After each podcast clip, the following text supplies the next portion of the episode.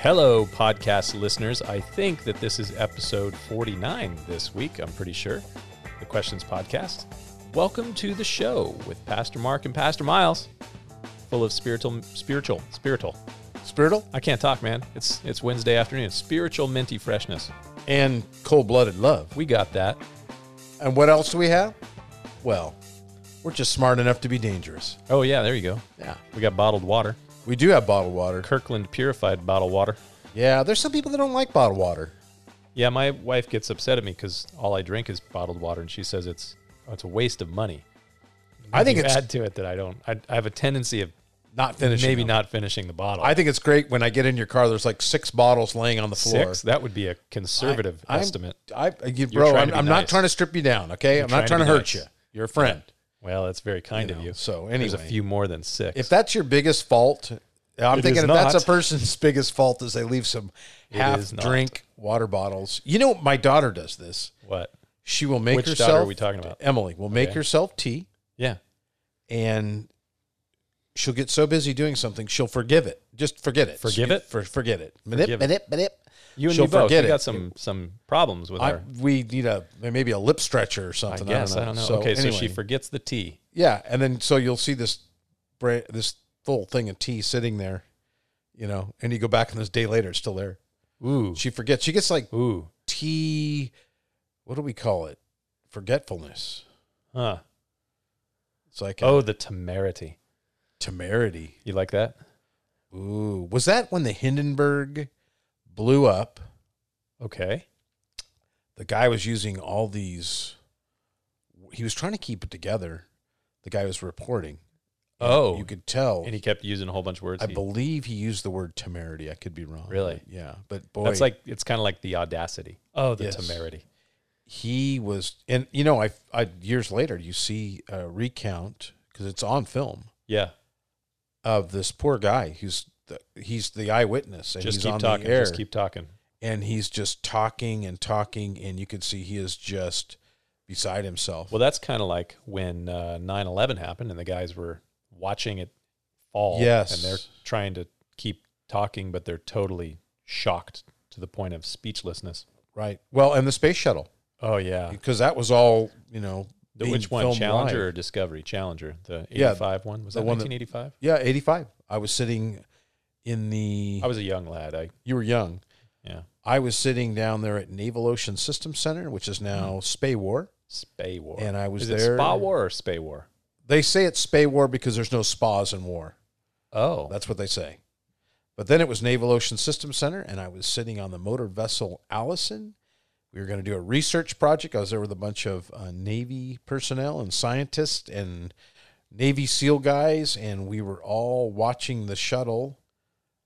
And it didn't turn out like we thought it was going to turn no, out. not so good. anybody. Boy, it was really very moving, very hard.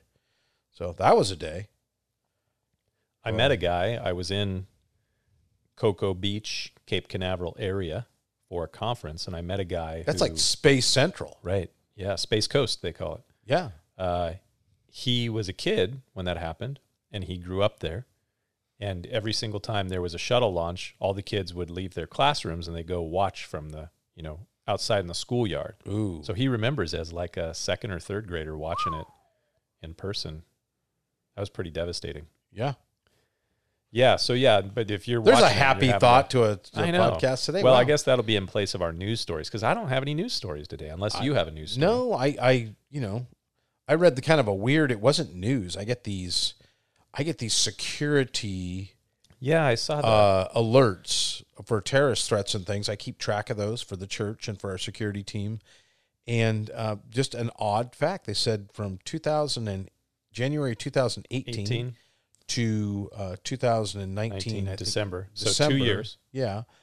There was what 700 727 or 20 727 verifiable threats of school violence shootings. see that seems really high to me and this was just for san diego county This is for San Diego and Imperial County. it seems very high These are well, I know, but this is going from i'd like to see what the the, The- threshold of like a, a threat of violence well in there is. they talk about it. Did they? So they're ones that have either been witnessed by other children They, this, you know, somebody's threatening that they're going to go and you know shoot up the school, uh, or excuse me, Whoa. online threats like on Yeah. Facebook or Instagram, things like that. Um, But I mean, people say stupid things. oh no, I agree. They're just they're tracking them. These are the ones that got reported and processed, and um, people were questioned and, and Huh. things like that. So, it and it definitely, you know, when one they said there was definitely a spike in these things when there was one on the news. Of course, yeah. So that was uh, kind of news, kind of fed it. But I just thought that was an interesting statistic, not a good one, but Yeah, I remember the first major big one was uh, April 20th, was it? 1999, Columbine. You remember that? Uh, actually, there was one before that with uh, Brenda Spencer. Oh, yeah, that one too. But I'm talking about the first like major, major Yeah, yeah, yeah. Those kids kids big go deal. into a school campus, shoot it out. That was terrible. Are, yeah, Yeah. Total. What Totally in the remember world that. is going on? You know, I think it's demonic. I I think We- there's some demonic yeah, influences. I'd camp out on that fact. That's Yeah. for sure. So, anyway, yeah, th- there wasn't any really crazy news stories that I mean, I could always look and see what's going on in Florida. no, right everything now, but- everything's being stirred up by you got impeachment this and impeachment that. It's kind of chaos. Hmm. Yeah. Um, we do, one of our questions has to do with a news story, which happens to be out of Florida, but we'll get to that later. Oh wow. Okay, we'll Yeah. check that out. I haven't read. I mean, I kind of scanned them, so. Um, So that was we- cool. Introduction to Deuteronomy. Yeah, we started a new book. I jokingly keep want to call it Deuteronicals because I've heard somebody misquote that before. But anyway, it- to Deuteronomy. And, Deuteronomy. uh, I thought that was a good intro. Dude. Dude. Yeah. Um, yeah, I, I'm really actually looking forward to going through this book. It's nice to be in the Old Testament. It's been a really long time.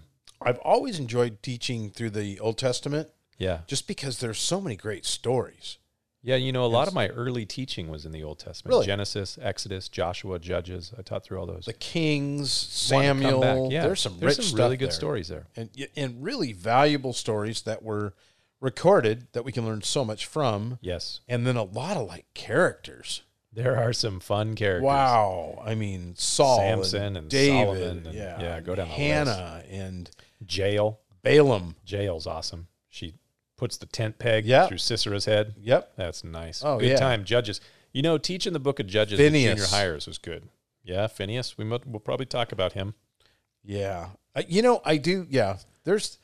How about teaching the story Uh huh.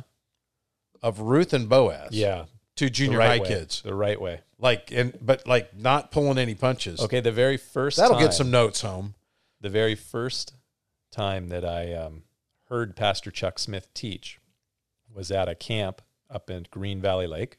Far out, I was I was a high schooler. yeah. and he and I like his second message of the day because he taught three messages. You remember camps? You'd have two in the Oh, I- morning. we and were one in the there. evening. That's where Oh, we yeah, met. yeah, Was yeah. camp. Yeah. so I was a Love camp. sixteen years old, I think, nineteen ninety six at camp, and uh, Chuck was he did he talked about the entire story of Ruth and Boaz, and it was Awesome. yeah the way he approached it. It was um, Did he pull any punches or did he just go straight with the story? he was straight with the story, man.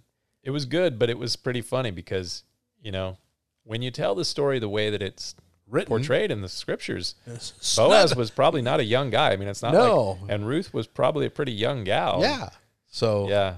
I could just see Chuck now doing it. Culture, man. Culture. Yeah. Culture is different. Just go and, you know, snuggle up to this guy here. and right. Just go the uncover his threshing feet, floor. And, lay at his yeah. feet, and he'll tell you what to do. Yeah.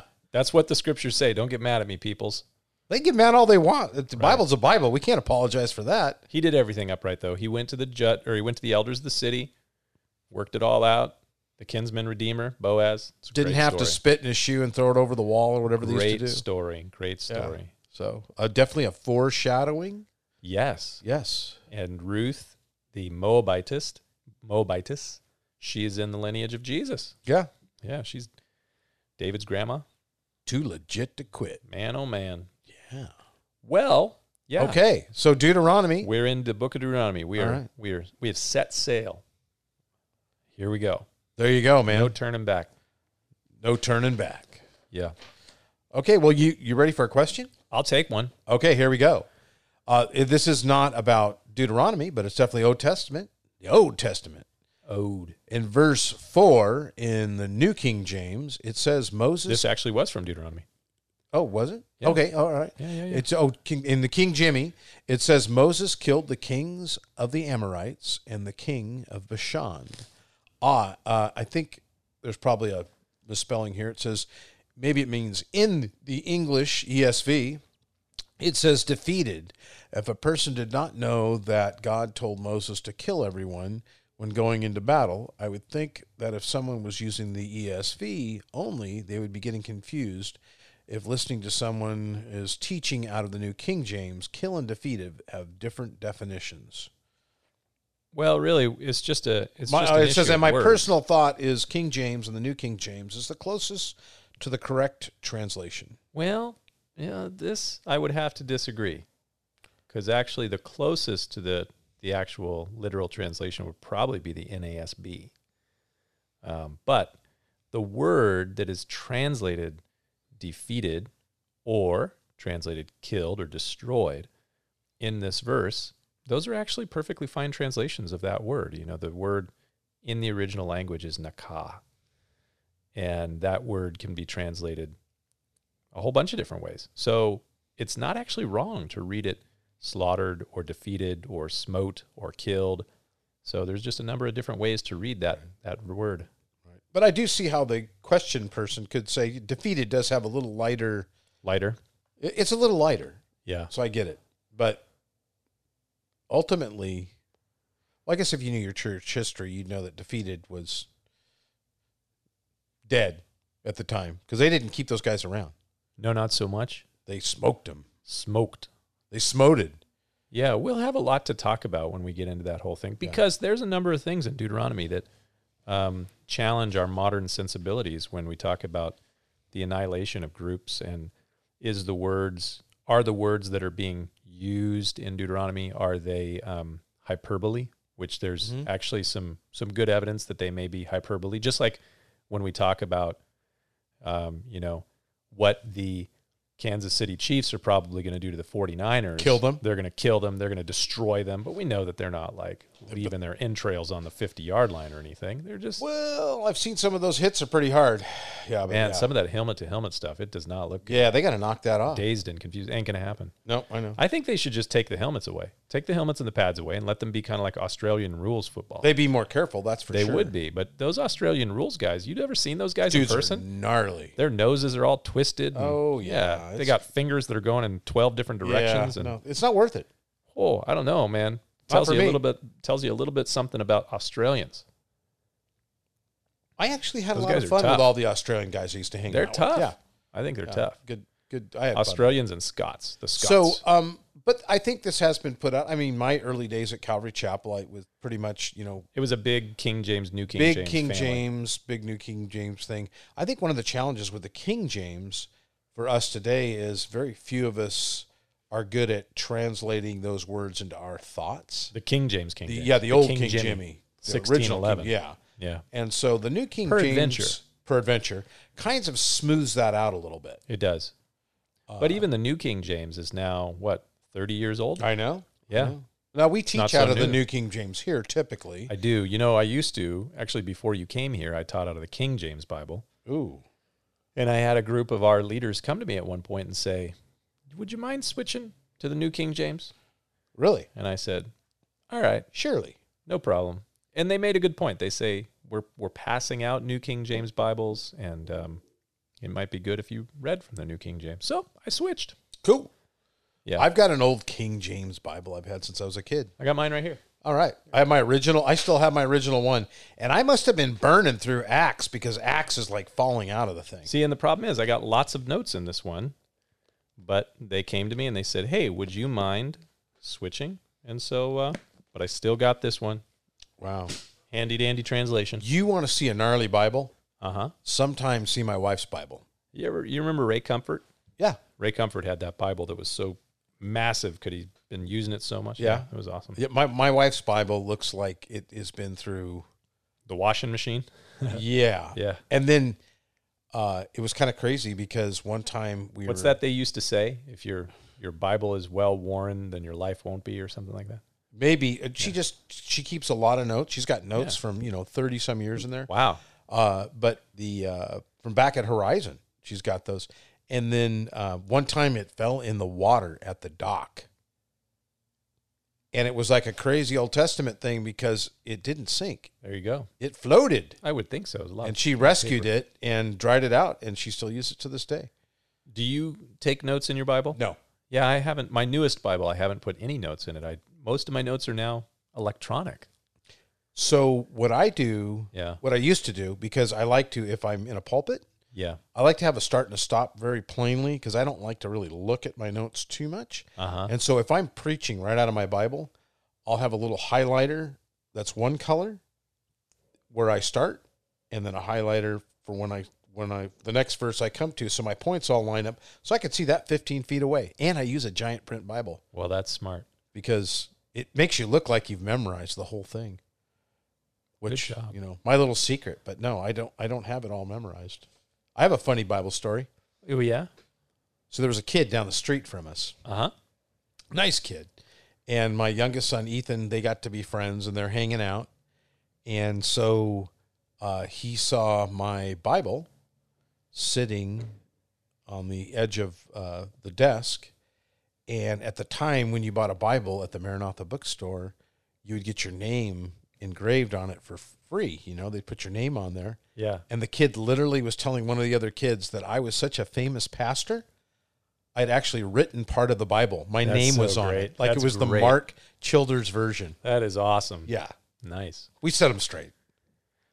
So the English Standard Version is Yeah. is newer, Yeah. and uh, we actually handed a whole bunch of uh, journals out this last Yeah. week. And those are English Standard Version, and it's not a bad version. It's good. You won't go too far into the weeds on that one. No. No. I mean, it's not the Precious Moments Bible, but hey. Well, nothing but the Precious Moments Bible Yeah. is. Now I've got an NASB. What is it? New American. New American Standard Yeah. Bible Got one of those. and the HCSB. Well, I my, That's the my hardcore Southern NASB Baptist is a Zodiati keyword study Bible. Woo, woo. Do you I've got- remember the Thompson chain reference? Yes, I still I got had one of those. back That was there, big. too. Oh yeah, That was huge. And the new open Bible, the Thompson, no, it was a, I don't remember, Thomas Nelson's new Yep. open Bible. Uh, we used to call it the full Nelson. There you go. And then um, I had, uh, well, I had an NIV once. I still have it. It's That's a sitting great there. version. I know there's a lot of there's a lot of people I who talk know down, people down, go down about nearly it. inspired, all that. You know what the It's NIV good. was good for? Was You know who preached from the NIV The- for a long time? The who? guy we like, our our good Scotsman, Really? Alistair Begg. Alistair? Alistair Begg's taught. He he taught for Fluffy the years from the Labrador. New International Huh. Version. well, I I, don't know if he just still like does, but he did to for a long read time. it because just to get the flow sometimes Yeah, it's great. of it. But yeah, When I open up my Bible software, I have four versions that automatically open the New King James, the English Standard, the New International Version, and the New Living Translation. And I, I kind of cross reference between all of them. They're great. yeah. So um, I guess on the the King James, New King James thing, I don't think you can go too too wrong with the New King James. No, when you and I find don't variation, think it could, you know, n- go too far, too wrong with the um, uh, the ESV. It's not my favorite translation, but uh, it it's works. very close to the New King James. But when you find variation, there's there's reason for variation. There's difference in opinion from uh, translators as to how that word should be used in that passage. okay, so I think we, we kind of settled that, but Maybe. Uh, good catch, I'll say. All right, uh, number two, Simon of Cyrene. I thought they called him Simon the Cyrene. Yes, was credited as being the black man who helped Jesus with the cross, but wasn't he an Arab? or Jew with dark skin, or was he what we consider black in the U.S.?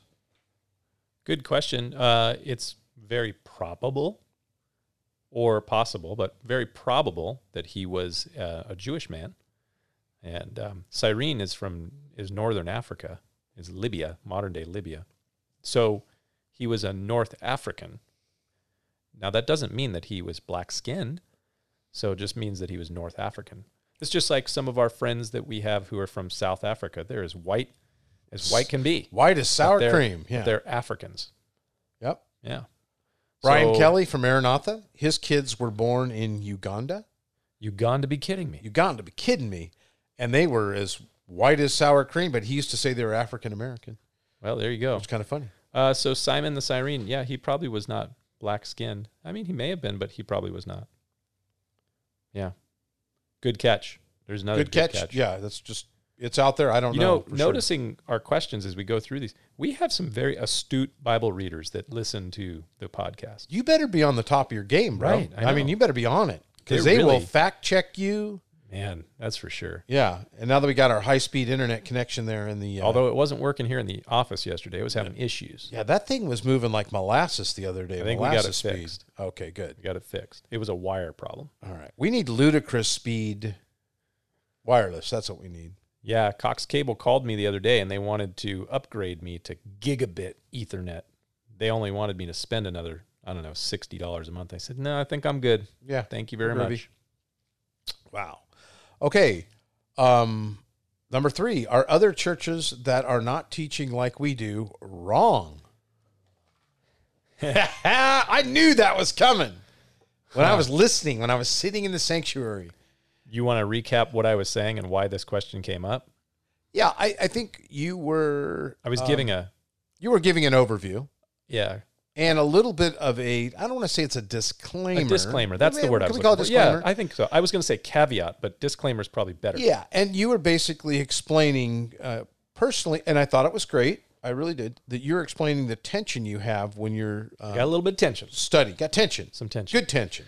Got to loosen up those shoulders. Uh, Yeah, some but tension. the tension that you have when you're teaching the scripture yeah, uh, between uh, there, and I think that's with anybody who's teaching. You know, there's the first there's the what to keep and what to throw out because there's a ton of information there. But I throw out a lot less these days. Yeah, but the, there's a, a tension there because um, the modern church has tended for the last 20 plus years to kind of dumb things down a little bit and maybe me a little bit more entertaining than they needed to be. And I, Not that we want to be boring. Uh, boring is not good. However, um, you made the point that a lot of churches are really they're dumbing these things down and it's becoming more of an entertainment thing and while it may engage people it may not be doing um, them as th- good they may not be learning the finer and harder points and the uh, the depth to which uh, that we're trying needing to be taught at and so you were making a disclaimer that you tend to go the other way Right. and you tend to um, I have a, Teach a the little more tendency to think academic- like a yeah. like a college teacher, which I've been teaching at the college longer than I've been. I get it. So it, the it, church. it has a little bit more of a lecture tone at times, but then there's also this there's a personal application thing that that's what really brings life to the word is how does Practicality. it, yeah, and you used a word for that too. It was a big word. Did I? Yes, a, something Theo. Oh, theophilosophical lecture. There you go. So Yeah, that that kind of that just came to me the other day. I was thinking, you know, that's kind of the way I approach things. It's theologically grounded, philosophically oriented. So yeah, it's kind of a theophilosophical way of looking at things. yeah, so we're um So, um, are other churches not teaching the right way? Are they teaching the wrong way if they're not teaching like we do? Um, no, no, I won't say that they are. Um, they're doing what they think maybe is right, the best way to present the scriptures. And I think it's worth noting, and I think you probably would agree with me on this, Mark. Um, different people have different giftings. And, um, you know, there are some guys who, like, I'll give you an example pick out a guy, Greg Laurie. Yeah. He's an amazing evangelist. Um, Guy's been for the better part of the last 40 years been doing evangelistic outreaches. I wouldn't say that his messages are, you know, super super super deep. They're not unbiblical, but they, you know, he has a certain gifting and he has a certain thing that he's seeking to do. Mhm. And the way that he presents the scriptures, he reaches a ton of people. Right. And I listen to Greg's teaching from time to time that he gives in a pulpit at his own Right. church. A little And bit it- different than a crusade. yeah, it's a little different than a crusade, but it still is very much reflects his teaching style, his heart. And so there's a certain, and, and I'm going to say depth or level that is put out there. And I'm not criticizing that Yeah, at, no, all not at all. Not at all. because it's very uh, more bent towards being an evangelistic Right. message. Yeah. And so um, I think he's doing what he's called to do. There's nothing the matter with that, and uh, he's doing what he's he's called to do. But I do I do think that you have to speak and teach your convictions and you're gifting. and your gifting. Right. Yeah. And so those two should be the same thing, uh, hopefully. Hopefully, yeah. Yeah. Yeah. Um, uh, so if for everything to work right. So uh, wrong, no. The only Yeah. challenge I do have with some teaching is um, when there is teaching and the Bible is not presented in a way where the absolutes are taught, uh, the Bible is apologized for, uh, where a substitute is taught, we can lead people astray. And that's when we get into the itching ears thing. And uh, people have to be very careful of that. if we're and there's a fearful lot of being confrontational and yeah, and there's a lot of that out there, yeah, and and um, and then a lot of teaching is mixed with politics. we don't want to soft pedal what the scriptures say. no, and then I, I think sometimes people can can you know mix some politics in there, just like some people mix some legalism in there. The Uh, holiday horse preacher, oh, there you go. That's Al- Alistair brings Begg, that yeah, up. he in talks about that. Yeah, pastoral teaching thing. the cheerleader, the hobby horse. What are the four? He like gives four or five different. He said he talks about The, the, storyteller, cheerleader, the, storyteller, which is great because Right after that, he starts telling a story. he starts telling a story. Alistair always tells stories, and so uh, You know what I like about Alistair? He always he knows song lyrics from like virtually every Beatles song, like all the old classic Right. songs. He just kind of weaves them in there. He'll start kind of weaving them in and listen. Ah, la, la. yeah, Lyrics. That's the word I was looking. he for. can get away with anything because he's got an He's accent. got a Scottish accent. He seems more intelligent than extra he really points is. for Scottish Scottish accents. You and I just sound like nothing, We're just- bros yeah, from basically. Escondido. We're from we're from SoCal. Yeah. Yo. Yo, dude. Yeah. Deuteronomy, dude. Deuteronomy. Raw. Deuteronomy. Surf's up, man. So much for that. You know, when I when I lived in England as a kid, and uh, it was right around the time that Baywatch came out. You remember that? I never saw it. Well, you know, you know what it's about. I mean, Yeah, it's it's it happens on a beach. about Everybody's running around in Women in bathing, suits. Yeah. Yeah. So, but anyway, um, I think we used to call it Babe Watch. That's okay. what- well, yeah. when I was a kid, I think I was in third grade when we moved to London, and um, they all just assumed you're from Southern California, so you spend all your time on the beach, right? You're you're there every day, right? And it was like, well, no, I don't, I don't get there very often. Now, of course, you grew up in La Jolla, grew up so at the you were beach, you were yeah. there all the time. Yeah. I grew up inland, like 20 minutes inland. You might as well be in Missouri. that's true. It, w- especially when you're a kid, and you don't have a car. Right? Yeah. So it was funny. Sometimes I used to work on boats. Did and you? So I yes, did not know and that. I work on, but um, we take boards on the boat sometimes. oh, surfboards. So yeah, you're you're on the you're off the coast of let's say up north, Point Conception, Uh-huh. and you're anchored there in the Point hey, Magoo, Point Conception. surf spot, and you, Yeah. and people from other places on the planet because a lot of these people are from like Louisiana, they would just thought we were nuts. Hmm. So Well, they were right. well, I mean yeah, so um, So they are not wrong. That was they're number not three. wrong just because they're not teaching Just like us, different. Not wrong. Just just different. different. but definitely Unless they soft pedal the scriptures or don't teach the scriptures, then they're wrong. Right. You know, if they get on a hobby horse where they flavored everything so much, they try to mix their own personal deal in there. Mark fourteen seven says, this is question number four, the poor you will have with you always. What is this saying? It seems so negative and hopeless. Hmm. Well, it's saying what it's saying. Yeah. The poor you will have all with you always. Now, it is a response to something. True. I. It's worth saying that it's really more of a statement of fact than it is a declaration of how things are going to be. It's just how things are. So Jesus is making an observation here that you know the poor they're always going to be there. It is a reality of living in a fallen world that we have the reality of poverty. It's just it is what it is. Right. So I don't know if it's necessarily hopeless. You have any thoughts on that? Well, I, there's two things that are happening here. One, he's giving a response because I believe it was Judas is criti- Getting or upset. somebody is criticizing the use of we'll call it church funds. We could Or- uh, call it that. Oh, Yeah, they, it, I believe. Oh, now I remember. The scene is is that he is anointed with um, basically Mary's 401k, her this precious alabaster container of fragrant oil. She uses it to anoint Jesus, and it's this lavish, unselfish act of worship that leads everybody else in the room maybe not looking as spiritual. And nobody knows what to do with this situation because it is just out of control, over the top. And the reaction to this gift that acknowledges the deity of Jesus, this anointing, really, when you look at it, uh, the comment that is in this guy's heart, and it ends up being Judas, so we know what he was thinking about.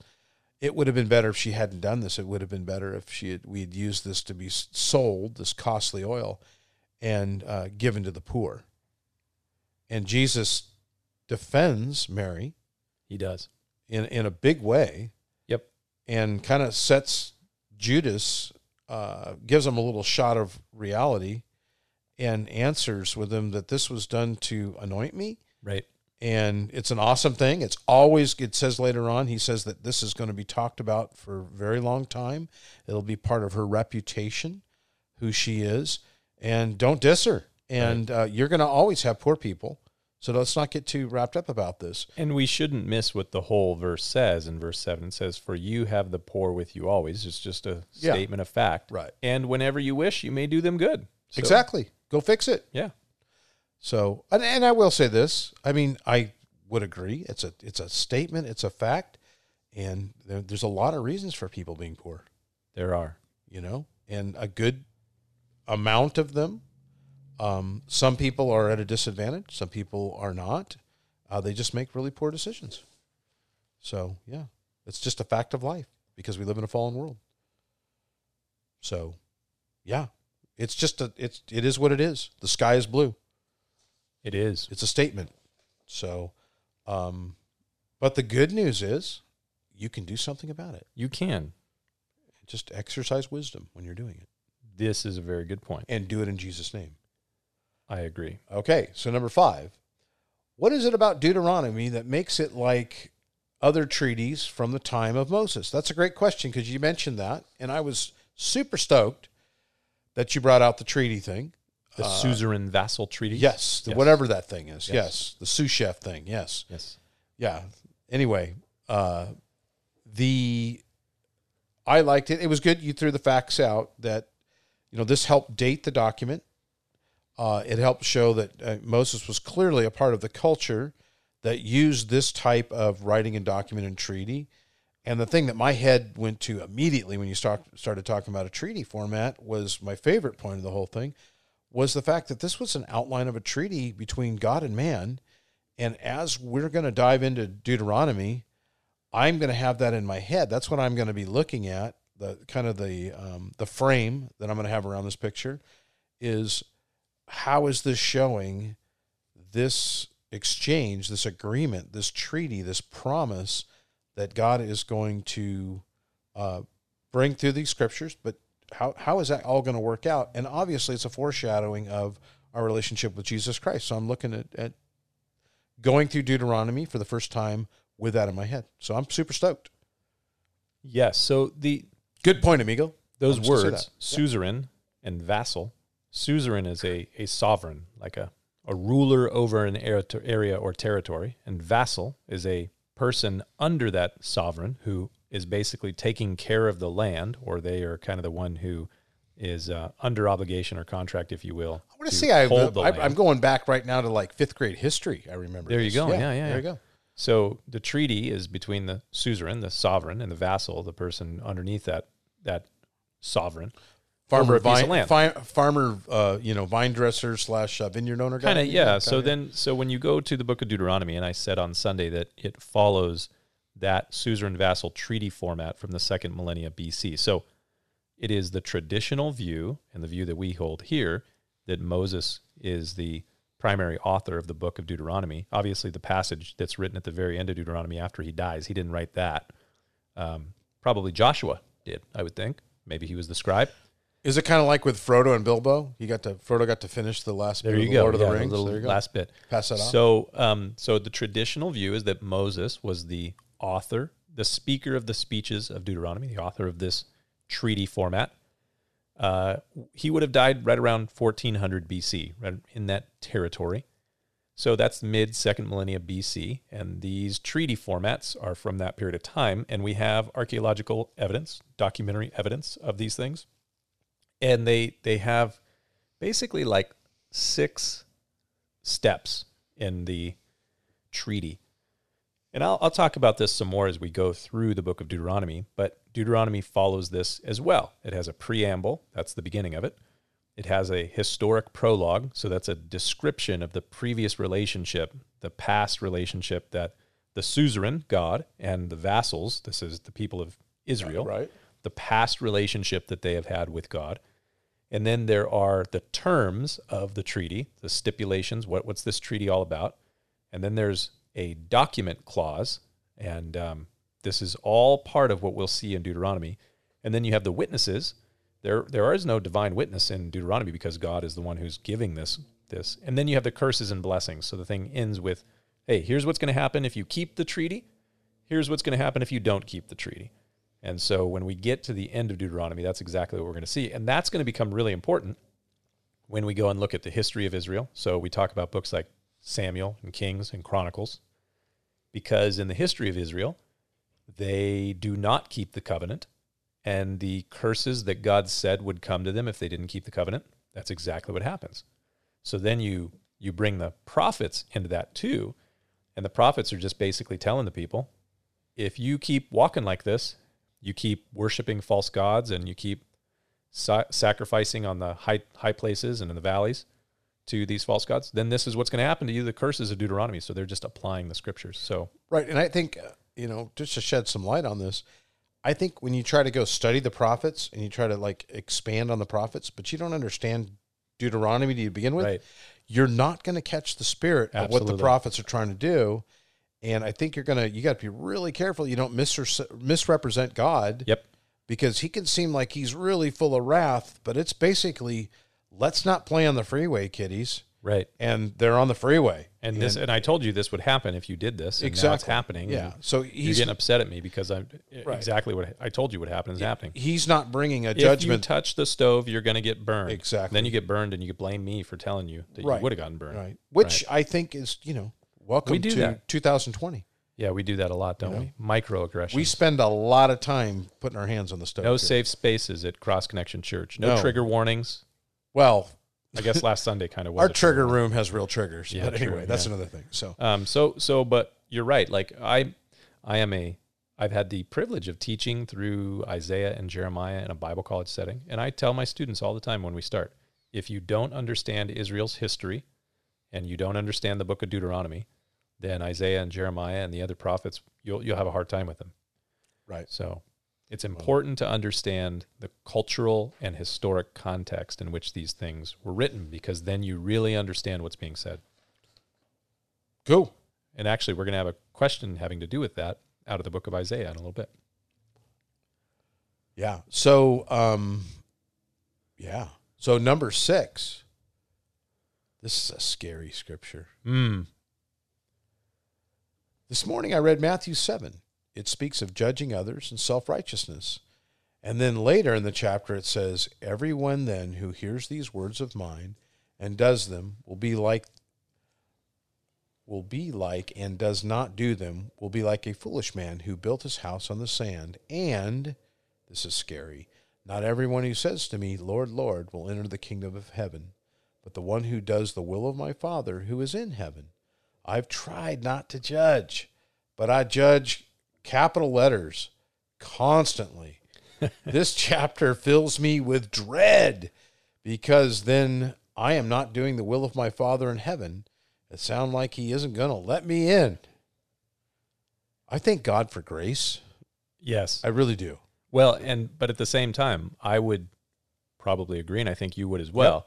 This chapter has filled a lot of people with dread. The very end of Matthew chapter seven, having to do with many will say to me on that day, Lord, Lord, did we not prophesy in your name, cast out demons in your name, do all kinds of marvelous works in your name? And he will say, Depart from me, I never knew you, you who practice lawlessness. So, uh, yeah, that that should be a sobering reality. However, let's go back to the beginning of this. Um, it speaks of judging others in self righteousness, and so this concept we are told sometimes by people that the Bible says you shall not judge, and you know there's a way in which you can read Matthew seven where you could come across with that, but that's not what's being said. It says, "Judge not, that you be not judged, for with what judgment you judge, you will be judged, and the measure that you use, it'll be measured back to you." And why do you look at the speck in your brother's eye and do not consider the plank in your own eye? Or how can you say to your brother, Let me remove the speck from your eye, and look, there's a plank in your own eye? Hypocrite, first remove, this is really important, first remove the plank from your own eye, and then you will see clearly to remove the speck from your brother's eye. So the point here is that it's not saying that we should never ever judge people, but we should make sure that we have applied the scripture to ourselves first. We've dealt with our own sin if we need to, and um, and then in that respect, then we can you know help other people deal with their issues. So um, so yeah, it, it's not a command to never ever judge. It's just to make sure that you are judging yourself also with the same judgment that you're going to judge others. That's important. Mm-hmm. But on the other side of this, uh, the person says, I've tried to not judge, but I judge constantly. Yeah, the Lord may be speaking to you in this passage that um, maybe you need to uh, lessen your judgment of other people. You need to take it seriously. Yeah. First, remove the, the big old plank, the giant log The Dixie Line lumber yard out of Yeah. your own eye. out of your own eye. And, uh, and then you'll be able to see clearly. Now, I'm just going to get practical with this for a minute. Practicality yeah, just like how does this work out in real life? of Like- first removing the Well, plank like from your own eye. how do you know you have a problem, right? You and- know, and- and- we see our sin best in other people. Yes, that that's one thing. Um, and just uh this is a good kind of a gut check for people. And I, I see this, uh, you know, legalism and being judgmental. Uh, and I say this very facetiously. That's the gift that keeps on giving. And if you're a parent, and this is your this is your vice, where you judge people and you are always very legalistic about everything and your kids watch that, there's a really good chance that your kids are going to want to have nothing to do with your brand of Christianity at the very least. And there's a good chance they're going to want to have nothing to do with a relationship with God because that's what their perception of what Christians are. And so I'm just giving a real practical piece of advice to you parents out there be really careful with this because a little bit goes a long ways in we have a responsibility to our children uh, to to present the gospel for what it is and uh, lead a godly example in how we treat people and we judge others. Uh, the other side of it is is you look around and you have no friends. Nobody wants to hang out with you. You're not a fun person to be around. There's a good chance that you're judging people and you're really legalistic. Uh, you're that always that stick in the mud. Yeah. And obviously, we want to stand for righteousness. I'm not saying not to do that, uh, but there's an appropriate time to take that stand, be led by the Holy Spirit. But you have to be really careful. You're not judging and correcting people all the time. And those people are no fun to be around. Well, Colossians 4 says, Let your speech always be with grace, There you go. seasoned with salt.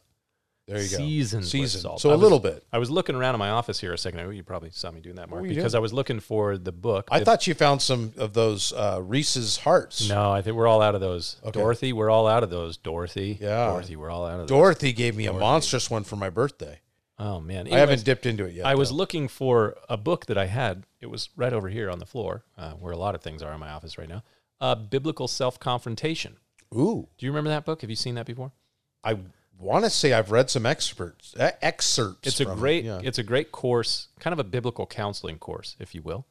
I took the class almost 20 years ago, and it was a long class. It was like half a year class. But the whole point of the book is this passage in, in Judge or Matthew 7 5.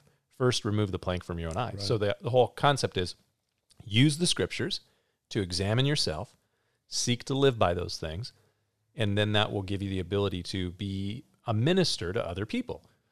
But let your speech always be with grace, seasoned with salt. And um, a little practical example of this the other night, my lovely wife came home with this massive bag of chocolate chips from from Costco. semi sweet or milk They were chocolate. they were huge. Costco, you know, you used to be able to buy the Nestle ones, the Yeah. big yellow bag of chocolate chips for chocolate chip cookies. Well, apparently, Well, chocolate chip cookie, chocolate chips are not just for chocolate chip cookies. well, no, no, hold on a second though. Apparently, Costco realized that uh, they've been selling a lot of these and giving too much money to Nestle's because now they have their own Mm. Kirkland branded. Kind of like chocolate they made chips. their own Nutella now. Yeah, and so you cannot get Nestle chocolate chips, but it doesn't matter. I digress. So she wanted to make some chocolate chip cookies, and of course, I didn't say no. Why would you? But a as she fool was brings trouble upon his own home. as she was making them, she was uh, Evangeline loves to bake, so Evangeline was helping her, and Andrea went, "Oh no!" And I said, "What?" She goes, "We put too much sugar in there." Bummer. And so she's like, "Well, I guess we have to start over." I said, "Whoa, whoa, whoa, whoa, whoa, whoa!" I said, "How much sugar did you put in?" She said, "I put twice as much." I said, "You just need to make twice as many cookies. Absolutely. That's a no-brainer. Twice as many cookies. It's Don't start over." I I'm Just glad double the recipe. That there you are the voice of reason in that. I house. said double the recipe, and we can freeze the rest of the dough. So we have a whole bunch of frozen dough. But anyway, all that to say, I love frozen cookie if you dough. have a recipe, because while she was making this, Evangeline said, I remember this. It was just Sunday night. Evangeline said, We're putting salt in the cookies. And yes, the cookie recipe calls for a little bit of salt. a little bit, Little bit. You don't want too much salt or you'll have in your beef chocolate jerky. chip cookies. Yeah. But you have to have some salt in your chocolate chip cookies. There needs to be some savoriness in them chocolate chip, chip Mm. cookies. But anyways, um, so same thing with your speech. It needs to be seasoned with salt, not too much salt, not a cup of salt, just enough. Yeah. Yeah, You ever met those people that just complain about everything? they're a little bit salty. Yeah. Yeah. You could give them a free ice cream cone and it was the wrong It's flavor. like drinking the Dead Sea. yes. mm. I just stings your eyes. Yeah, kills I- I'm everything. like- no fish, no life. dude, Dead there's Sea. no joy. yeah, don't do that. Yeah. Grace, grace, Communion cup full of lemon juice. No good. seasoned with salt. Yes, seasoned with salt, not a salt block. So, yeah, I think take that habit into captivity, pray about that, and ask somebody to hold you accountable, Amen. and then go from there. All right, seven. Why does the author you mentioned not believe in free will? Question mark. It Ah. sure seems like we have free will. We certainly do live as if We, we got have- free willy, that's for sure. We um. Thanks, Mark. Um, we live as if Wasn't we he a have free will. Shamu free will? He was, yeah, yeah, Yeah. yeah. He, he got set free. Wow. Which, in reality, if you have a captive killer whale and you set him free, he's probably going to die. Yeah, they die. Yeah, How's anybody going to know what these kill- these killer whales are all about if they're not one to look at? there was this. Uh, I was reading this article about a a pod. I think they call it. Yep, of they killer call them whales. pods. Yep, a pod of killer whales up in the Pacific Northwest area that will only, only eat salmon. But the problem was is that this pod of killer whales that refuses to eat any other seals fish. and stuff. Yeah, Yeah, um, the salmon runs are not going like they used to, yeah. Climate change. and all- so this pod is uh, going to have some problems, and they're very concerned about whether or not that pod is going to live. Because it was, he's like, well, you know, there you go. they better learn to eat something else because let me tell you something. When my kids complain that they're not going to eat what I put in front of them, They're not going to eat. they go to bed hungry. Yeah, like hey, whale. And And you we're know going to what? let Darwin do his job And right guess now. what? They figure it out really quick. They go, man, I got these hunger pains. That seal looks really good.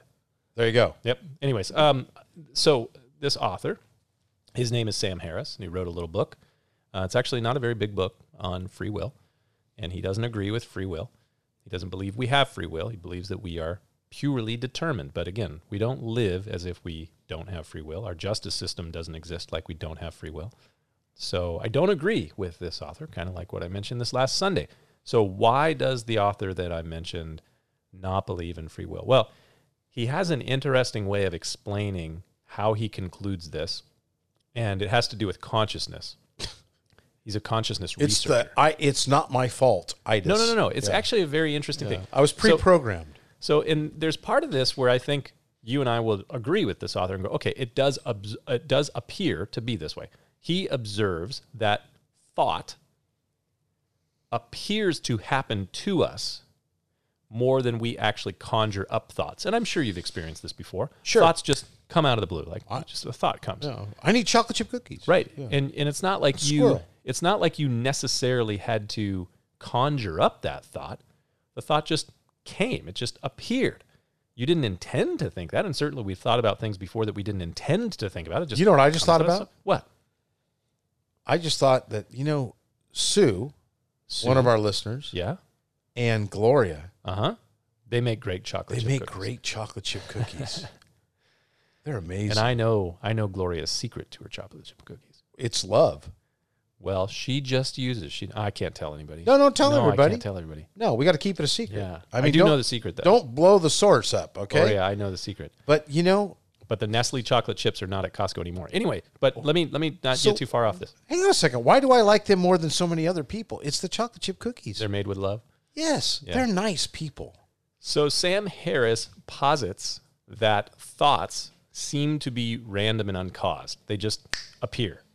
And that you didn't have to determine to think that way. It, you are determined to just think that way. It's not a product of your free will. So he Do he you like observes- walnuts in your chocolate chip cookies? Oh. No, I don't really care for nuts in my cookies. Okay, just wondering. But see, I have this wonderful mom, Jeannie. She's wonderful, I like her but she has this compulsion to put nuts in the cookies. it's as if she has no free will. She has this compulsion to put nuts in the cookies always. Yeah. Maybe that'll slow you down. Yeah. Cookies, no nuts, no nuts. I love them. My wife has been putting oats in the chocolate chip cookies. Well, that- What do you think about that? Okay, so my dad's got like his mom's old recipe, but they make these oatmeal chocolate chip cookies. Well, that's different. I love oatmeal and chocolate chip cookies. So this Yeah. is just oats. huh? Okay. My wife makes these peanut butter cookies that, like, they they are my kryptonite. I cannot stay away from them. done, huh? Yeah. It's it's bad. If you have a peanut allergy, you can't come within five miles of these cookies. Really, Thank God I don't have a peanut. allergy. peanutty goodness. Oh, they're amazing. But uh, Gloria yeah, makes good lemon bars too. man, we got a lot of good bakers around here. I love this. it must church. be a Wednesday afternoon. talk about the sweet, savory people we have here. yeah, yeah. I mean, yeah, That's because they're sparing with the salt. that's true. They're Sparing not with salt. salty and legalistic. Yeah. They're sweet and full of grace. Mm. So anyway, yes, got it. So I, I don't agree with Sam Harris. Well, Sam's full of it. Yeah. I think that he makes a good observation, but just because our thoughts appear to come out of nowhere Hey, doesn't mean that we are determined. I'm just going to throw this out. The Unabomber made some great observations and had Right, some great that's true. ideas, but we don't listen to him. except for blowing people up. That Yeah, was that kind was of bad. That's But where you went a little too. he, he had far. some really good points. So You yeah, went way too far on that one. suffered from something they call it's actually a mental condition. insanity. No, it is called excessive intelligence. you and I will never get that diagnosis. good. We won't blow people up either. Yes, We'll be exactly. just fine. Yes, all right. So All right, I think moving we on. answered that. Moving on. Next question. Yes. Uh, Pastor Rick Wiles, I don't know who that is, I don't either. uh, says the coronavirus was sent by God to purge the world of sin and that Christians won't get it. Isn't there some truth in that God is allowing it? No. Well, allowing it, sure, whatever. Yeah, he I, allows it, but okay. no, he's no. I don't. I don't know who Rick Wiles is either, but I'm glad he's not my pastor. I'll tell you that much. Yeah. But I did. I wouldn't after bring I- that guy cookies. After I read this question, I had to go online and figure out who the heck is Rick Wiles. And uh, so Rick Wiles, he's from Florida. oh, that makes sense. He's All the sense from in the world. Florida. Rick Wiles, he he's called on this news report from Newsweek. Christian pastor claims coronavirus is God's death angel, blames parents transgendering their children for this death angel called the coronavirus coming from. Pastor Rick Wiles claimed the coronavirus was God's death angel on his Monday evening program. So apparently, one of our listeners is watching Rick Wiles on his evening TV show just last night on or two nights ago on Monday night. Uh, I would recommend stop watching Rick Wiles. Yeah. Um, There's enough blaming aberrant. transgendering little children, the filth on TV and movies, and that sort of thing. Wiles is the senior pastor of a non-denominational Flowing Streams Church in Florida. there's as like well, four people there. this is my favorite part. As well as the creator of the True News streaming channel.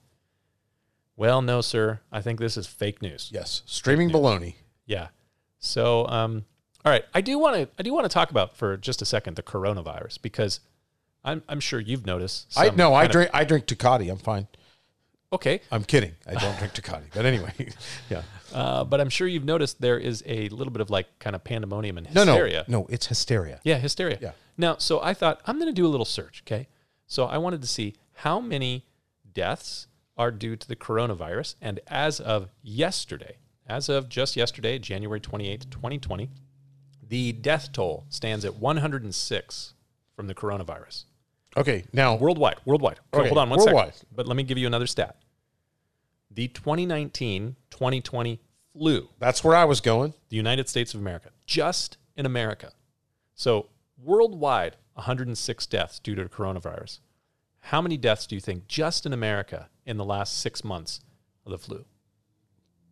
2000. 8,200. There you go. 8,200. Right. The flu San Diego On average. alone is right now up to like 150. It was on some crazy number. average, the flu takes 650,000 people a year. Yeah. Like the flu is legit. So, Pastor Rick Wiles, I got a question for you. You're lame. Is the Oh, sorry. flu God's death angel to kill people? Because a lot of Christians get the flu. In fact, I went to go pray for a good friend of ours who's a member of our church in good standing. I didn't get to go with you. Oh, Yeah, I didn't know and that. he's been, he was on the sixth floor at Palomar. He I just, love he just that went guy. home yesterday. Yeah. Not on with the sixth Jesus. floor- Went no, home. Went home, home. Thank yeah. goodness. Yeah. He was on the sixth floor at Palomar for a week because he had the flu, and his oxygen saturation was in the 70s. Not good. No. Dial 911. Yeah. So, uh, Pastor Rick Wiles, is that person not a Christian? Because he got the flu. Okay. I'm just going to throw something out. Yes. You know, if you you you roll into Exodus, Uh huh. when the Lord sends a plague and it's going to wipe people out, um you will know about He it. makes it clear. Yeah. On that night in Boom. Egypt, Every firstborn. every firstborn, he was specific about what was going on. There was a warning. Right. and they died. Yeah. And the children of Israel were not guarded from this unless They they put the blood on the doorpost of their house. sign of faith, Right. and so uh, this. If God wants to send a plague with angels, I mean Sodom Right. and Gomorrah, this and that, you'll know it. So It- to- it's not. You know, well, do you remember when AIDS first came around? And Well, I was really young. okay, but that unfortunately there were some certain high-profile religious leaders, we'll call them. Right. Uh, if I said their names, you knew who they are. Oh, yeah. and they were Probably spouting the that same guys AIDS who when were a you know Judgment of God's God. judgment on it's probably the same exact names that when Hurricane Katrina hit Louisiana in 2005 that said that that was God's judgment and that when the towers fell in 2001 said that that was God's judgment. We got to be really careful with these things. yeah Right. You know, Jesus had something to say about this in the Gospel of Luke, chapter 13. Uh, you remember there was a group of people that came to Jesus in Luke chapter 13, and they asked him about a group of individuals who were killed in a, in a very terrible way. Uh, Pontius Pilate had uh, allowed some of these guys to be killed on the Temple Mount, and um, the Jews were very unhappy about this sort of thing. And then also they asked Jesus about a tower that had fallen on some people and killed them. And Jesus asks, "Do you suppose that those people who died were worse sinners than everybody else?" And he says, "I tell you, no. But unless you repent, you will also likewise perish." So. He said it has nothing to do with those people being more sinful. We live in a broken, fallen world, and death and sickness and all this suffering is a result of sin in general. But you know, just because uh, something bad happened to someone doesn't mean it was specifically their sin. Now, that's not to say, I mean, some people can do stupid, boneheaded, sinful things and they bring upon themselves the consequences of their own sin. we call that you know let it helping Darwin do his job Yeah, maybe. yeah I do So. I teasingly yeah Yeah. so uh, go Pastor Jason says what go stupid places with stupid people and do stupid things and win stupid prizes There you go. so yeah you can do that you can certainly bring that on yourself um yeah I mean yes God is allowing it just because free Right, will right. that that's out there um but um, I really have a great encouragement for this Rick Wiles guy. Yeah. Uh, shut your yapper. Yeah, maybe. You're making us Christians look Your, bad. your true news network You're, is fake news. misrepresenting God. Right. So please do that before you end up in the never knew you pile. Okay. We're- We removed the plank from our own eye before we commissioned that judgment. well, you're not going to catch me calling the judgment. Give me a break. Okay. Anyway, Matthew. 812 refers to the sons of the kingdom. You're probably going to read that for us, aren't you? I can. Okay, it says uh, that will be thrown into outer darkness. Who are the sons of the kingdom? Question mark. How can I know? I don't belong to that group. Verse 10 of Matthew 8 says, When Jesus heard it, he marveled and said tho- to those who followed, Assuredly, I say to you, I have not found such great faith even in all of, Israel. Um, this is having to do with the centurion who came to Jesus asking for Jesus to heal his servant. The centurion obviously was a Roman citizen and not Jewish, but he had the faith that Jesus could heal him and not even have to come to his house. So Jesus says, It's for his daughter, correct? uh, No, I think this was for a servant. The that, servant, you're correct. "The Lord, my servant is lying at home paralyzed. Now, this guy's name dreadfully was. tormented. Well, we don't know his name. We just know a centurion. Okay. So uh, Jesus marveled at this man's faith. And then he said, I say to you in verse 11, that many will come from the east and the west and sit down with Abraham, Isaac, and Jacob in the kingdom of heaven. But the sons of the kingdom will be cast out into outer darkness. There will be weeping and gnashing of teeth. So, what Jesus is referring to here in this passage is that it is faith that brings salvation because he marveled at the great faith of the centurion in this passage.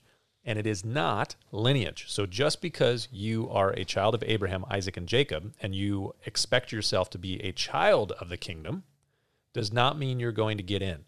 So this is actually a statement more about faith than it is about uh, anything. So how do I know that I belong to that I don't belong to that group? Put your trust and faith in Jesus. That's how you know. Pretty, pretty, pretty straightforward. Yeah, I think it's straightforward. Yeah.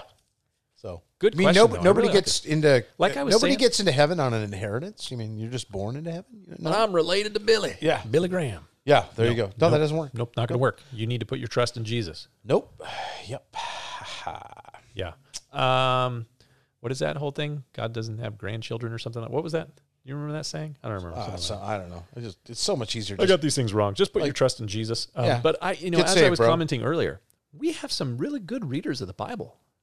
These uh, some are reading the tricky Bible. question. I mean, I not know. tricky, but good deep I'm liking questions. this. I'm liking this. Keep it Yeah. up. Keep it up. Yeah, I mean, this is uh, good stuff. Okay, number 10. I've been reading through Isaiah for a long time. Miles loves that book. That's I a good do, thing. I do. I read most of chapter. I read most of chapter forty-seven this morning, so it means I read. Okay, there was an excerpt that seemed to really apply to what I had just been praying about. Read and read are the same. Yeah, read and read. Got it. I'm. I'm All right. the I just wanted to small make sure you- font, Ah, no yeah, yeah. punctuation. I, I got thought I it. made the font bigger for you today. You did make it a little All bit right, I'm bigger. working on it. Uh, is that the wrong application? I really felt like clarity. It really felt like clarity. Okay. I'm currently having some money troubles, and while I thought I was looking at it rightly, I'm now seeing that I may have been way off. The whole chapter didn't feel like it applied to me, but I got a sense of being corrected. I'd love to talk about that in a minute. That I may have been a lover of money or a lover of luxury because of how anxious I've been to never be uncomfortable. I hope this makes sense. I think I know where he's coming from. This is a really great question. yeah, and but I Really think you great need to read question. the scripture. Well, or it's a, bit it's a of it. long chapter, but I do. I'll Or- just give a brief Give us synopsis. the flyover, will you? The synopsis. Land so, the plane, Miles. so the book of, I'm sorry, Isaiah 47. Well, really, Isaiah 40 through the end of Isaiah, Isaiah 66.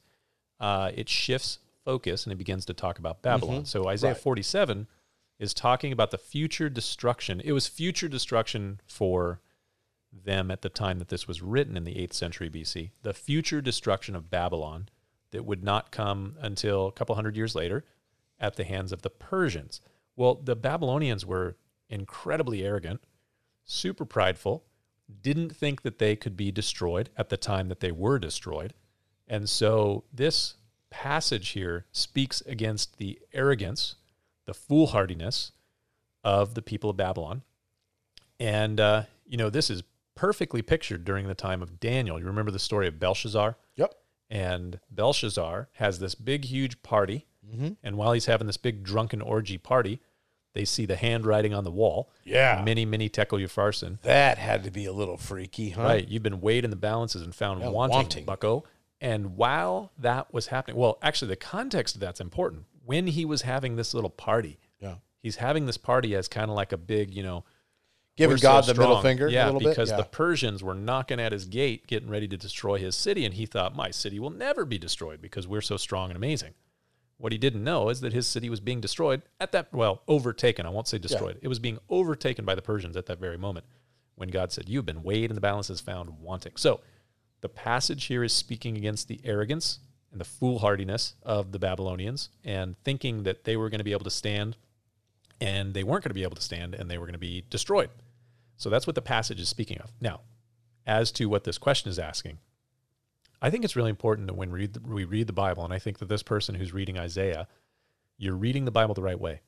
You're reading it trying to understand what it says, but you're also trying to know what does God want to speak to me Right. in this passage? And I would say, yeah, the Lord may be convicting you and speaking to you about um, not trusting in riches and um, not being a lover of money and a lover of luxury, because there are other passages that talk about the love of money being the root of all kinds of evil. And so that's Paul's letter to Timothy, second, uh, First Timothy six, I believe it is. So, um, so yeah, the Lord could certainly be speaking that application to you, and might be something to pray about and ask the Lord to lead you in an area of repentance. And you know, how should I change this? You know, what are some changes I need to make? You want to give me a bit, this might help people. Uh, you want to give me a couple paragraphs on the Holy Spirit and being convicted. Oh, conviction. Yeah, you know, I mean, the scriptures say Jesus spoke in the Gospel of John, the Spirit of God is in the world to convict the world of sin, of righteousness, and of judgment. That's what he does generally throughout the whole world. But he also continues to do the work of conviction in our own lives. He reveals from the scriptures, we talked about this a lot Right. from uh, uh, Timothy, 2 Timothy chapter 3, that all scripture is given by inspiration of God. It's useful for doctrine, so it shows us what is right. For reproof, it exposes the areas where we're wrong. For correction, so it brings us back in line. And instruction in righteousness, so that we would be thoroughly equipped for every good work. So the Spirit of God uses the Word of God to reveal to us the areas where we're out of alignment. I've used the uh, the illustration a number of times of a plumb plumb line, plumb bob Right. and how the plumb bob it shows us a perfectly straight line and it exposes the areas where the building is out of plumb or crooked and if you try to continue to build a crooked building it will not stand it will fall over and so you got to make sure that you are in plumb in our lives too if we want our lives to be strong and uh, continue moving forward through the storms of life we want to build on the rock and we want to make sure that we build where uh, we're not building crooked lives so the word of god the spirit of god uses the word of god to expose the areas of our lives that are out of alignment and then we can we can confess it to the lord he is faithful and just to forgive us and to cleanse us of all unrighteousness 1 john 1 9 says and then we can ask him god would you do a work of your refinement would you do a work of sanctification is the big word that we would use of changing me in the way that i think in the way that i respond in the way that i talk all those things very very important Yeah, I, and one of the reason I brought that up is there are times when I've seen people take promises that were in the Bible uh-huh and they were made to, let's say, the Israelites, and they try to take those to themselves personally, and it's like, no, that wasn't written to you personally. However, there are times when we read promises or uh, scriptures that have conviction to them, and it tweaks us a little bit. We take it personally, and I think many times that is the Holy Spirit saying, "This is true for you too," and because when we have the Holy Spirit in us, we are convicted when we're doing something we're not supposed to do, be doing. Uh, Truly. yeah and it can also give us a conviction to do something that is right and something that is righteous. The Holy Spirit works that way too. And it can be a, a hard thing to explain. But if you're spending a lot of time with the Lord, uh, I think it becomes easier to see and sense His presence in those things and to do those things that are a little bit off the page, so to speak. And so if you're being convicted of this because you're reading a scripture that really has nothing to do with you, but however, it's bringing some conviction into your heart a little bit of like, maybe this is a problem. I would totally take that as maybe a nudging, gentle nudging and encouragement for the Lord to, again, bring that into focus. Um, maybe you need to talk to somebody about that. Like, do I do this? And and I would add to that that when you have that conviction or that sense, like this person said in there, that Right. that you're out of alignment, that is an indication of a couple things. Number one, it's an indication that the Spirit of God is speaking to you. Yeah, which is awesome. Number two, Yeah. it's an indication that you have ears to hear it. Revelation 2 and 3 says, He who has an ear, let him hear what the Spirit says to the church. There are some people that can just read through whole long passages of Scripture and they don't sense any sort of conviction. I would be far more concerned about that. So you have an ear to hear it. And then, you know, if you have a sensitivity to that, that God is speaking by His Spirit, your ears are open, you have a sensitivity to it, it's an indication that your heart is probably in the right place to be pliable so that God can do a work. So these are all really good things when you're sensing that that voice of the Holy Spirit. And best thing you can do in that situation is do not harden your heart. I was just going to mention the uh, the hardness of heart. And we're actually going to talk about this that very verse Oh, really? in Hebrews 3 this next week and when we talk about Deuteronomy. I Yeah. want to say, I believe it was McGee or one of the commentators had brought up the fact that hardness of heart was a term that was used in the time, and it meant the inability to perceive spiritual things. And so, if you have the ability to perceive spiritual things from the Word, if you are either convicted or encouraged or all those things in a very real and genuine way, that says a lot about your heart but it also uh, says a lot about our Lord and Savior because He's wanting to communicate with you. He's wanting Right. to encourage you and share Himself with you. And uh, there's definitely a little bit of a cause and effect thing going on here. The deeper and the more time you spend cultivating that relationship with the Lord, I think the richer and the stronger it, it's going to be. and this it, this will goes change your back- life. This very thing goes back to something we've talked about a number of times on the Questions podcast, and that has to do with is Christianity a religion or a relationship?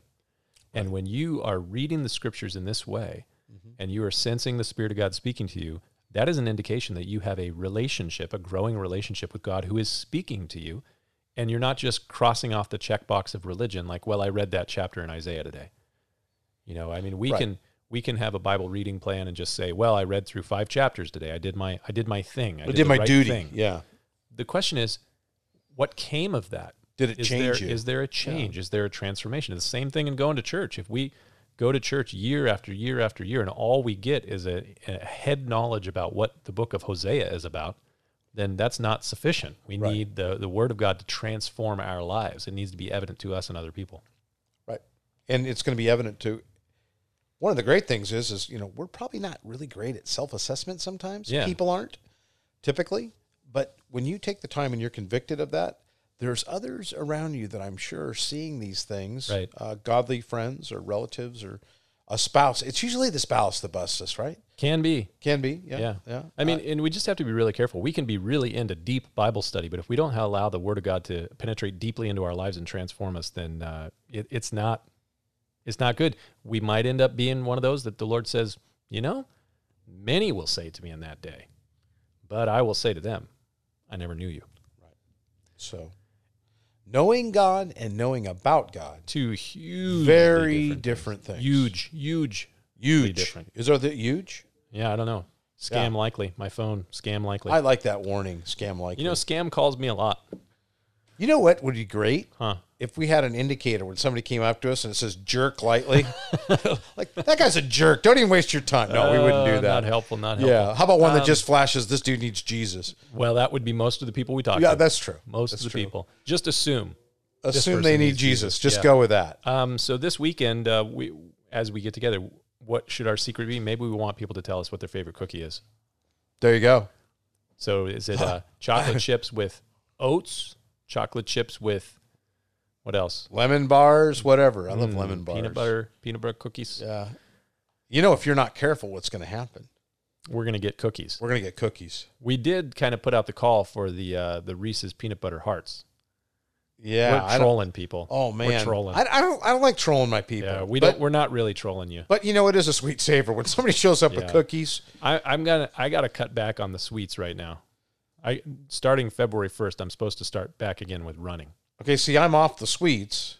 I got I'm off a lot of two and a things half days. because of the my recent illness and whatnot. But Yeah, I'm thinking a little sweet savor probably wouldn't kill me. two and a half days. I'm getting back to the back to the routine. You're back on the program. That's why I got to get back to the routine. We're going to be starting to ride again pretty soon. I'm There you pretty go. much healed there you up. go. So Though- we'll see though what happens. I saw that we're gonna have some warm weather this weekend. Yes, we 80 are. degrees this weekend. you know what I'm going to do this weekend? What? I'm going to go out in a boat. Oh, good. I saw you had the boat out here. I'm going to go cruising around and check that boat out. See if I bay, can get bay everything running. cruise, little bay cruise. Little bay cruise. I want to take some guys fishing. Oh, good. So- very good. Spend some quality time with my brothers in Christ. That sounds like a good plan. Well, faithful listeners, keep sending your questions. We love the questions. Uh, And- you can text them to 760-814-1223 or you can even call and leave a voicemail message and you might end up your voice on the questions podcast. It, amazing. Yeah. Throw your nets on the other Oh, side and, of the boat. and we should say, we should see if anybody wants us to do the live recording. Mark was thinking about maybe doing a live recording on some evening and uh, have a, an audience. I think it'd be fun. We'll see. If you Like a think that's a show. good idea, you can let us know. like yeah think like maybe are we thinking like the Tonight Show? The questions podcast live. That could be so dangerous. There would be no edits. No edits. I already got a name for it. oh yeah. Unchurched. Unchurched. It will not be church, but it's going to be at church. No edits. Unchurched, No, no edit. filter. You remember that hashtag? No filter. Okay, my wife and I were Hashtag talking about no this this filter. morning. yeah. And she goes, "Oh, it'd be really fun if you guys did that, this and that, and you know, it'd be unedited." And and then she, as the word left her lips, She was like, mm, yeah, maybe not.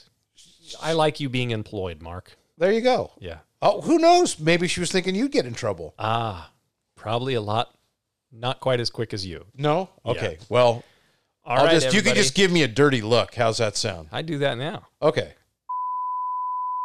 You will not. All right. All Shall right. we sign off? yes, we will. All right. We'll see you guys later. Happy drills. Bye.